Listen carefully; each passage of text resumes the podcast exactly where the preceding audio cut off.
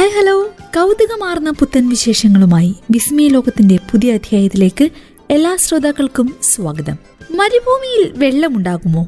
ആ വെള്ളത്തിൽ മത്സ്യമുണ്ടാകുമോ? ഇതെന്ത് സംശയമാടേ എന്ന് ചോദിക്കാൻ വരട്ടെ. മരുഭൂമിയിലെ ചില പൊത്തുകളിൽ ജീവിക്കുന്ന മഴവിൽ മത്സ്യങ്ങളുണ്ട്.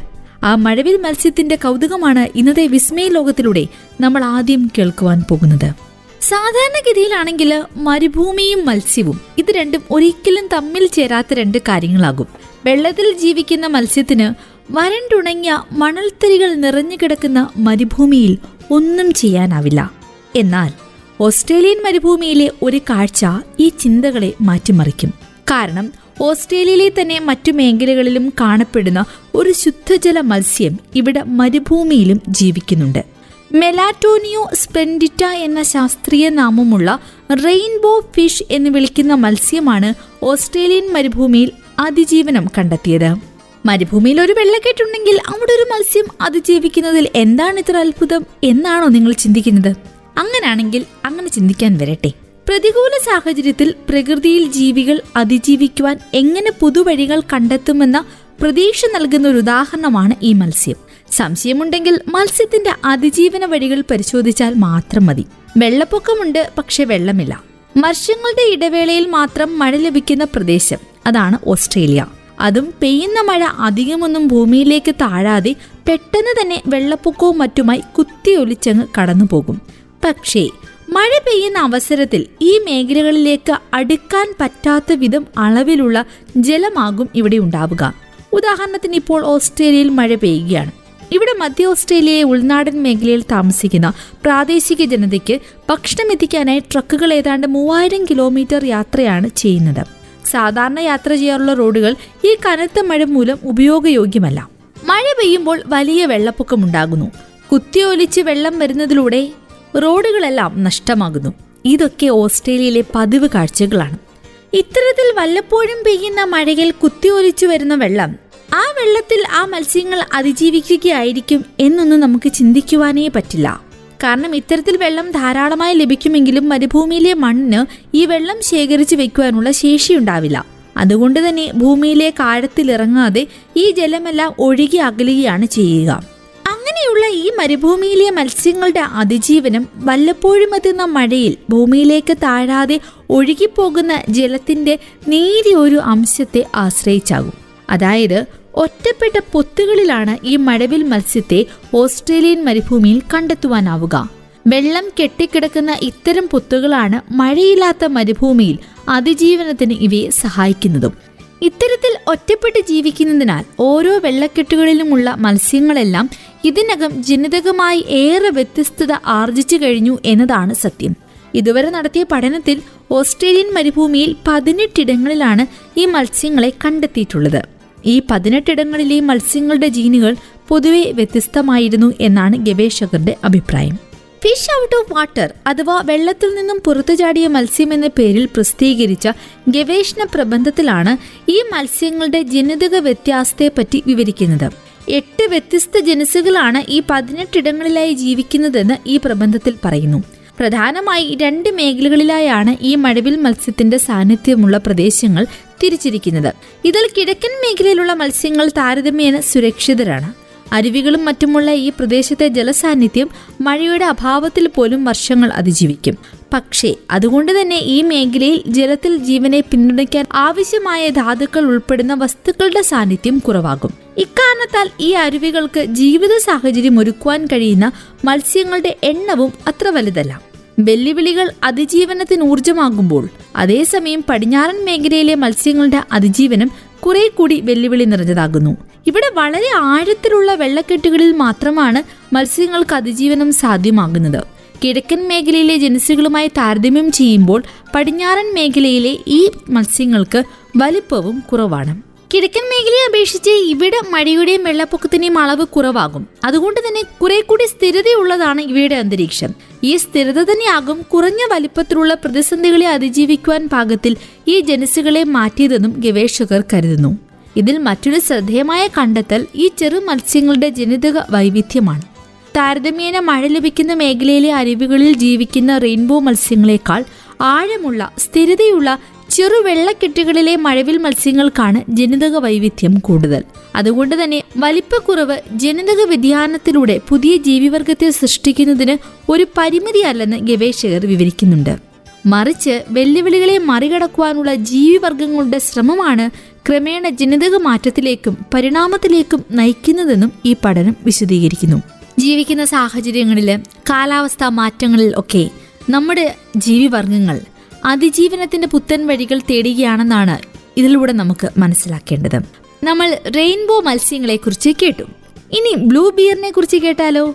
ഇതെന്താ സംഭവം എന്നല്ലേ അറിയാനൊരു ആകാംക്ഷയൊക്കെ തോന്നുന്നുണ്ടാവും. നമുക്ക് എന്താണ് ഈ നീല ബിയർ എന്ന് നോക്കാം. കടൽക്കളങ്ങളിൽ നിന്നും കടുനീല നിറത്തിലുള്ള ഒരു ബിയർ സൃഷ്ടിച്ചിരിക്കുകയാണ് ഫ്രഞ്ച് കമ്പനി. കടൽക്കളങ്ങളിൽ പ്രകൃതിദത്തമായി കാണപ്പെടുന്ന സവിശേഷ പിഗ്മെന്റ് ഉപയോഗിച്ചാണ് ലൈൻ എന്ന് പേരിട്ടിരിക്കുന്ന വിചിത്രമായ ബിയർ തയ്യാർ ചെയ്യുന്നത്. കടൽ ആൽഗകളെ ഭക്ഷ്യയോഗ്യമാക്കുന്ന പദ്ധതികളുടെ ഭാഗമായിട്ടാണ് ഈ ബിയർ. സവിശേഷ നിറം മൂലം ബിയർ ഉപഭോക്താക്കൾക്കിടയിൽ ഹിറ്റാകുമെന്ന പ്രതീക്ഷയും കമ്പനി അധികൃതർക്കുണ്ടായിരുന്നു. ലൈൻ ബിയറിന്റെ നിർമ്മാണ കമ്പനിയായ ഹോപ്പി അർബൻ ബ്രൂ അധികൃതർ തങ്ങളുടെ ഉൽപ്പന്നം വൻ ഹിറ്റാണെന്നും പറയുന്നുണ്ട്. പൊതുജനങ്ങളിൽ പലരും ജിജ്ഞാസ കൊണ്ടും താല്പര്യം കൊണ്ടും ഈ ബിയർ വാങ്ങി ഉപയോഗിക്കുകയും ചെയ്യുന്നു. കഴിഞ്ഞ ഒക്ടോബറിനും ഡിസംബറിനും ഇടയിൽ ആയിരത്തി അഞ്ഞൂറ് ബോട്ടിൽ ബിയറുകളാണ് വിറ്റുപോയത്. പരീക്ഷണാടിസ്ഥാനത്തിലായിരുന്നു ഈ വിപണനം. ഡിമാൻഡ് കൂടിയതോടെ ഉൽപാദനശേഷി കൂട്ടാനൊരുങ്ങുകയാണ് കമ്പനി. വടക്കൻ ഫ്രാൻസിൽ വാണിജ്യാടിസ്ഥാനത്തിൽ വളർത്തുന്ന സെബുർലിന എന്ന ആൽഗകളാണ് ഇതിന് നീല നിറം നൽകുന്നത്. ഈ ആൽഗകളിലെ ഫൈക്കോസയാനിൻ എന്ന ജൈവ രാസവസ്തുവിനെ വേർതിരിച്ചെടുക്കുകയും ഇതിനെ ബിയർ നിർമ്മാണത്തിനിടെ ചേർക്കുകയുമാണ് നിർമ്മാണ കമ്പനി ചെയ്യുക. സാധാരണഗതിയിലുള്ള ബിയറിന്റെ രുചിയിൽ നിന്നും വലിയ മാറ്റമൊന്നും പുതിയ നീല ബിയറിനില്ലെന്നും കുടിച്ചവർ സാക്ഷ്യപ്പെടുത്തുന്നു. സാധാരണഗതിയിൽ ബിയറിന് ബ്രൗണിന്റെ വിവിധ ഷെയ്ഡുകളിലാണ് നിറമുണ്ടാവുക. സാധാരണയായി കാണപ്പെടുന്ന കടൽപ്പായൽ ഉൾപ്പെടെ വിഭിന്ന കളകളടങ്ങിയ വിഭാഗമാണ് ആൽഗെ. ക്ലോറോഫിൽ വഹിക്കുന്ന ഇവയ്ക്ക് പ്രകാശ സംശ്ലേഷണം നടത്തുവാനുള്ള കഴിവുമുണ്ട്. കരയിലെ ആൽഗെ മഞ്ഞിലെ ആൽഗെ കടൽക്കള ഫൈറ്റോ പ്ലാങ്ടൺ തുടങ്ങി വിവിധ വകഭേദങ്ങളിൽ ആൽഗകളെ കാണാം. ഇരുന്നൂറ് കോടി വർഷങ്ങളായി ഇവ ഭൂമിയിൽ സ്ഥിതി ചെയ്യുന്നു എന്നാണ് കണക്കാക്കപ്പെടുന്നത്. കടൽക്കളകൾ പൊതുവെ ബഹുകോശ സസ്യങ്ങളെ പോലുള്ള ജീവികളാണ്. തീരപ്രദേശത്ത് പാറകളിലും മറ്റും പറ്റിപ്പിടിച്ചാണ് ഇവ വളരുക. Red algae brown algae green algae എന്നിങ്ങനെ മൂന്ന് ഗ്രൂപ്പുകളായി ഇവയെ നമുക്ക് പൊതുവായി കാണാം. ഇവ തമ്മിൽ രാസപരമായും പിഗ്മെന്റുകളുടെ കാര്യത്തിലും വലിയ വ്യത്യാസമുണ്ട്. വലിപ്പമേറിയ ബ്രൗൺ ആൽഗിയായ കെൽപ് മൈക്രോസിസ്റ്റ് ജൈവശാസ്ത്രപരമായി പ്രത്യേകതകൾ നിറഞ്ഞ ഒന്നാണ്. ഇവ സൂര്യനിൽ നിന്ന് ഊർജം സ്വീകരിക്കും സമുദ്രജല ജീവിവ്യവസ്ഥയിൽ ഭക്ഷണക്രമത്തിന് അടിസ്ഥാനമാവുകയും ചെയ്യും. ഭൂമിയിൽ എല്ലായിടത്തും ആൽഗകളെ കാണാറുണ്ട്. അഗ്നിപർവത മേഖലകളിൽ ചൂട് ജലം ഒഴുകുന്ന ജലസ്രോതസ്സുകൾക്ക് സമീപം പോലും ഇവയെ കാണാം. സസ്യങ്ങളുമായി ഇവയ്ക്ക് സാമ്യം കാണാമെങ്കിലും നിരവധി പ്രത്യേകതകളാൽ ഇവയെ സസ്യങ്ങളല്ലാത്ത പ്രത്യേക ഒരു പ്രോട്ടിസ്റ്റ് ഗ്രൂപ്പായിട്ടാണ് ജീവശാസ്ത്രജ്ഞർ പരിഗണിക്കുന്നത്. നമ്മളെല്ലാവരും ടൈറ്റാനിക് സിനിമ കണ്ടിട്ടുണ്ടാകും അല്ലേ? ഇപ്പോഴും എല്ലാവരുടെയും മനസ്സിൽ നിറഞ്ഞു നിൽക്കുന്നുണ്ടാവും ടൈറ്റാനിക് കപ്പൽ ഇടിച്ച ആ മഞ്ഞുമല. എന്നാൽ ആ മഞ്ഞുമലയ്ക്ക് പിന്നീട് എന്ത് സംഭവിച്ചു എന്ന് ആരെങ്കിലും അന്വേഷിച്ചിട്ടുണ്ടോ? അതിനെക്കുറിച്ച് അറിയുവാൻ ഒരാകാംക്ഷയില്ലേ നമുക്കിനി അതൊന്ന് കേട്ടാലോ? പണ്ട് ഒട്ടേറെ ആഘോഷങ്ങളോടെയാണ് വൈറ്റ് സ്റ്റാർ ലൈൻ എന്ന കപ്പൽ കമ്പനി ടൈറ്റാനിക്കിനെ നിർമ്മിച്ച് പുറത്തിറക്കിയത്. ലോകത്തിലെ ഏറ്റവും സുരക്ഷിതമായ ആഡംബര കപ്പൽ എന്ന് വിശേഷിപ്പിക്കപ്പെട്ട ടൈറ്റാനിക് ഒരിക്കലും തകരില്ലെന്നും കമ്പനി പ്രഖ്യാപിച്ചു. കപ്പൽ ഗതാഗതത്തിൽ തങ്ങളുടെ പ്രതിയോഗികളായ കുനാട്ട് എന്ന കമ്പനിയുടെ വൻകിട കപ്പലുകളോട് കിടപിടിക്കുവാൻ ലക്ഷ്യമിട്ടാണ് വൈറ്റ് സ്റ്റാർ ലൈൻ ടൈറ്റാനിക് നിർമ്മിച്ചത്. വടക്കൻ അമേരിക്കയുടെയും യൂറോപ്പിന്റെയും വലിയ ശ്രദ്ധ നേടിയ ടൈറ്റാനിക്കിനെ പറ്റിയുള്ള വാർത്തകൾ അന്നത്തെ കാലത്തെ പത്രമാധ്യമങ്ങളുടെ ഒന്നാം പേജിൽ ഇടതടവില്ലാതെ പ്രത്യക്ഷപ്പെട്ടുകൊണ്ടിരുന്നു. മൂന്ന് വർഷത്തോളം ഇടവേളകളില്ലാതെയുള്ള നിർമ്മാണത്തിലൂടെയാണ് ടൈറ്റാനിക് യാഥാർത്ഥ്യമായത്. മെയ് മുപ്പത്തി ഒന്നിന് അയർലൻഡിലെ ബെൽഫാസ്റ്റിൽ നടന്ന ടൈറ്റാനിക്കിന്റെ നീറ്റിലിറക്കൽ ചടങ്ങ് കാണാനായി ഒരു ലക്ഷത്തോളം ആളുകളാണ് തടിച്ചുകൂടിയത്. ഒടുവിൽ ലോകം കാത്തിരുന്ന ആ നിമിഷം താമസിയാതെ തന്നെ സമാഗമമായി. ആയിരത്തി തൊള്ളായിരത്തി പന്ത്രണ്ട് ഏപ്രിൽ പത്തിന് ഇംഗ്ലണ്ടിലെ സദാംപ്ടണിൽ നിന്നും രണ്ടായിരത്തി ഇരുന്നൂറ്റി നാൽപ്പത് യാത്രക്കാരുമായി ടൈറ്റാനിക് കന്നി യാത്ര തുടങ്ങി. അറ്റ്ലാന്റിക് സമുദ്രത്തിലൂടെ മുന്നോട്ട് നീങ്ങിയ കപ്പലിന്റെ ലക്ഷ്യം അമേരിക്കൻ നഗരമായ ന്യൂയോർക്കാണ്. എന്നാൽ വിധിയുടെ തീരുമാനം മറ്റൊന്നായിരുന്നു. ടൈറ്റാനിക്കിന് മരണദൂതുമായി ഒരു ഭീമൻ മഞ്ഞുമല വടക്കൻ അറ്റ്ലാന്റിക്കിൽ കിടപ്പുണ്ട്. ദുരന്തം തുടങ്ങുന്നതിന് മുമ്പ് കപ്പലിലെ ഉദ്യോഗസ്ഥർ ഇത് കാണുകയും കപ്പലിന്റെ ഗതി മാറ്റാൻ ശ്രമിക്കുകയും ചെയ്തു. പക്ഷെ ഒന്നും ഫലപ്രദമായില്ല. കപ്പൽ മഞ്ഞുമലയിൽ ഇടിച്ചു. അന്നത്തെ സാങ്കേതിക വിദ്യയുടെ ഏറ്റവും വലിയ കൊടിയടയാളമായ ടൈറ്റാനിക് താമസിയാതെ തന്നെ സമുദ്രത്തിന്റെ ആഴങ്ങളിലേക്ക് മുങ്ങിപ്പോയി. ആയിരത്തി അഞ്ഞൂറിലധികം ആളുകൾ ദുരന്തത്തിൽ മരിച്ചു. ടൈറ്റാനിക് ദുരന്തം കഴിഞ്ഞ് പിറ്റേന്ന് സംഭവ സ്ഥലത്തു കൂടി യാത്ര ചെയ്ത ജർമ്മൻ കപ്പലായ പ്രിൻസ് അഡൽബർട്ടിലെ നാവികർ ലോകത്തെ ഞെട്ടിച്ച ഏറ്റവും കുപ്രസിദ്ധമായ ആ മഞ്ഞുമലയുടെ ചിത്രവും എടുത്തു. ടൈറ്റാനിക് മഞ്ഞുമലയുമായി ഇടിച്ചെടുത്ത് ചുവന്ന പെയിന്റ് അപ്പോഴും പറ്റിയിരിപ്പുണ്ടായിരുന്നു. ആ മഹാദുരന്തത്തിന്റെ അവശേഷിപ്പ് പോലെ. പിന്നീട് ദുരന്തത്തിൽ മരിച്ചവരുടെ ശവശരീരങ്ങൾ വീണ്ടെടുക്കാനായി അയച്ച മിനിയ എന്ന കപ്പലിലെ ക്യാപ്റ്റനായ ഡി കാർട്ടറ്റും മഞ്ഞുമലയുടെ ചിത്രമെടുത്തിട്ടുണ്ട് ഒരു ലക്ഷത്തിൽ പരം വർഷങ്ങൾ പഴക്കമുള്ളതായിരുന്നു ഈ മഞ്ഞുമലയെന്ന് ഗവേഷകർ പറയുന്നു. മഞ്ഞുമൂടിയ ദ്വീപായ ഗ്രീൻലാൻഡിന്റെ പടിഞ്ഞാറൻ തീരത്ത് സ്ഥിതി ചെയ്തിരുന്ന ഈ മഞ്ഞുമല ടൈറ്റാനിക് ദുരന്തം നടക്കുന്നതിന് നാല് വർഷം മുൻപ് പൊട്ടിമാറി ആർട്ടിക് സമുദ്രത്തിൽ ഒഴുകി നടക്കുകയാണ്. യാത്രയിൽ കൂടുതൽ മഞ്ഞിനെ ആവാഹിച്ച് മഞ്ഞുമല കടുത്ത് കരുത്തുറ്റതായി. ഇതിന്റെ നല്ലൊരു ഭാഗം സമുദ്രത്തിനടിയിലും ചെറിയൊരു ഭാഗം വെളിയിലുമായാണ് സ്ഥിതി ചെയ്തത്. കപ്പലിൽ നിന്ന് നോക്കുമ്പോൾ ചെറുതായി തോന്നുമെങ്കിലും താഴോട്ട് നല്ല ആഴവും വ്യാപ്തിയും ഇത് കൈവരിച്ചിരുന്നു. വെള്ളത്തിന് മുകളിൽ തന്നെ നൂറടി പൊക്കവും നാനൂറടി വ്യാസവും ഇതിനുണ്ടായിരുന്നു. ടൈറ്റാനിക് തകർന്ന വർഷം ഗ്രീൻലാൻഡിൽ നിന്നും ഒട്ടേറെ ഇത്തരം മഞ്ഞുമലകൾ വന്നെങ്കിലും അവയിൽ പലതും ആർട്ടിക്കിൽ നിന്നും അന്റാർട്ടിലേക്ക് പ്രവേശിക്കുന്നതിന് മുമ്പ് തന്നെ നശിച്ചുപോയി. എന്നാൽ ടൈറ്റാനിക്കിന്റെ ദൗർഭാഗ്യത്തിന് ഈ മഞ്ഞുമല മാത്രം നിലനിന്നു. ദുരന്തത്തിന് ശേഷം ഈ മഞ്ഞുമല കുറച്ചുകാലം കൂടി നിലനിന്നെങ്കിലും തുടർന്ന് അന്റാർട്ടിക് സമുദ്രത്തിലെ ജലത്തിൽ ലയിച്ചു ചേർന്നു എന്നാണ് ശാസ്ത്രജ്ഞർ പറയുന്നത്. ടൈറ്റാനിക് എന്ന മഹാകപ്പലിനെ മുക്കുവാനായി മാത്രം ജന്മമെടുത്ത പോലെ ആ മഞ്ഞുമല ആ ദുരന്തത്തിന് ശേഷം ജലത്തിൽ ലയിച്ചു ചേർന്നു എന്ന് നമുക്ക് വിശ്വസിക്കാം. നമ്മൾ ഇനി വിസ്മയലോകത്തിലൂടെ കേൾക്കുവാൻ പോകുന്നത് ഒരു കൊലയാളി തടാകത്തെക്കുറിച്ചാണ്. കൊലയാളികൾ ധാരാളമുണ്ട്. എന്നാൽ ഒരു തടാകം കൊലയാളിയാകുന്നത് എങ്ങനെയാണ്? സംശയമുണ്ടല്ലേ? കേൾക്കാതെ എന്താണെന്ന്? കാഴ്ചയിൽ സൗന്ദര്യമുള്ളതിലൊക്കെ മിക്കപ്പോഴും അപകടവും പതുങ്ങിയിരിക്കുന്നുണ്ടെന്നാണ് പരക്കെയുള്ളൊരു വിശ്വാസം. ഈ വിശ്വാസം സത്യമാണെന്ന് തെളിയിക്കുന്നതാണ് ആഫ്രിക്കയിലെ ഒരു തടാകം. ചിത്രങ്ങളിലായാലും നേരിട്ടുള്ള കാഴ്ചയിലായാലും പച്ച നിറഞ്ഞ മലയിടുക്കുകൾക്കിടയിൽ സ്ഫടികം പോലെ തിളങ്ങി നീല നിറത്തിൽ പരന്നു കിടക്കുന്ന ഈ തടാകം ഒറ്റ നോട്ടത്തിൽ ആരെയും ആകർഷിക്കും. എന്നാൽ ഇതിന് പിന്നിൽ ഭയപ്പെടുത്തുന്ന ഒരു രഹസ്യം ഒളിച്ചിരിക്കുന്നുണ്ടെന്നാണ് സത്യം. പറഞ്ഞു വരുന്നത് ആഫ്രിക്കൻ രാജ്യങ്ങളായ റുവാണ്ടയ്ക്കും ഡെമോക്രാറ്റിക് റിപ്പബ്ലിക് ഓഫ് കോങ്കോയ്ക്കും നടുവിലുള്ള കിവു എന്ന തടാകത്തെക്കുറിച്ചാണ്.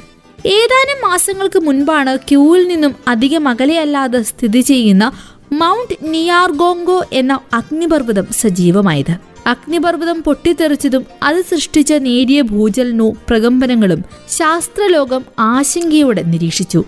എന്നാൽ ഈ ആശങ്ക അഗ്നിപർവതത്തിൽ നിന്നും പുറത്തുവരുന്ന ലാവ സൃഷ്ടിക്കുന്ന നാശത്തെക്കുറിച്ചായിരുന്നില്ല. പിന്നെയോ ഈ സ്ഫോടനം മൂലമുള്ള പ്രകമ്പനങ്ങൾ കിവു തടാകത്തിൽ സൃഷ്ടിക്കാൻ സാധ്യതയുള്ള മാറ്റങ്ങളെക്കുറിച്ചാണ് ശാസ്ത്രലോകം ആശങ്കപ്പെട്ടത്. വലിയ തോതിൽ സ്ഫോടന സാധ്യതയുള്ള ഒട്ടനവധി വാതകങ്ങൾ കെട്ടിക്കിടക്കുന്ന തടാകമാണ് കിവു. രണ്ട് ചെറുഭൂവാളികൾ തമ്മിലുള്ള ഉരസലിന്റെ ഭാഗമായാണ് ഈ തടാകം രൂപം കൊണ്ടത്. അതുകൊണ്ട് തന്നെ ഈ ഉരസലിനിടയിൽ ഭൂമിക്കുള്ളിൽ നിന്നും പുറത്തു വന്ന അപകടകരമായ വാതകങ്ങൾ ഇപ്പോഴും ഈ തടാകത്തിനടിയിൽ കെട്ടിക്കിടക്കുന്നുണ്ട്. തടാകത്തിന്റെ അടിത്തട്ടിനെയും ഈ വാതകങ്ങളെയും തമ്മിൽ വേർതിരിക്കുന്ന താരതമ്യേന ദുർബലമായ ഒരു ഭൂപാളി മാത്രമാണ് ഉള്ളത്. വളരെ സജീവമായി ഇരു ഭൂപാളികളും നിൽക്കുന്ന ഒരു മേഖലയിലാണ് തടാകം സ്ഥിതി ചെയ്യുക. അതുകൊണ്ട് തന്നെ ഈ മേഖലയിലെ ലാവാ സാന്നിധ്യവും ചെറു പ്രകമ്പനങ്ങളും പതിവാണ്. ഇത്തരത്തിലുള്ള പ്രതിഭാസങ്ങളുടെ പരിണിത ഫലമായി തന്നെയാണ് കാർബൺ ഡൈ ഓക്സൈഡിന്റെയും മീഥേന്റെയും വലിയ ശേഖരം തടാകത്തിനടിയിൽ രൂപപ്പെട്ടിരിക്കുന്നത്. ആയിരക്കണക്കിന് വർഷങ്ങളായി തുടരുന്ന പ്രതിഭാസമാണെന്നതുകൊണ്ട് തന്നെ ഇതിനടിയിലെ വാതക ശേഖരം ഊഹിക്കാവുന്നതിനും അപ്പുറത്താണ്.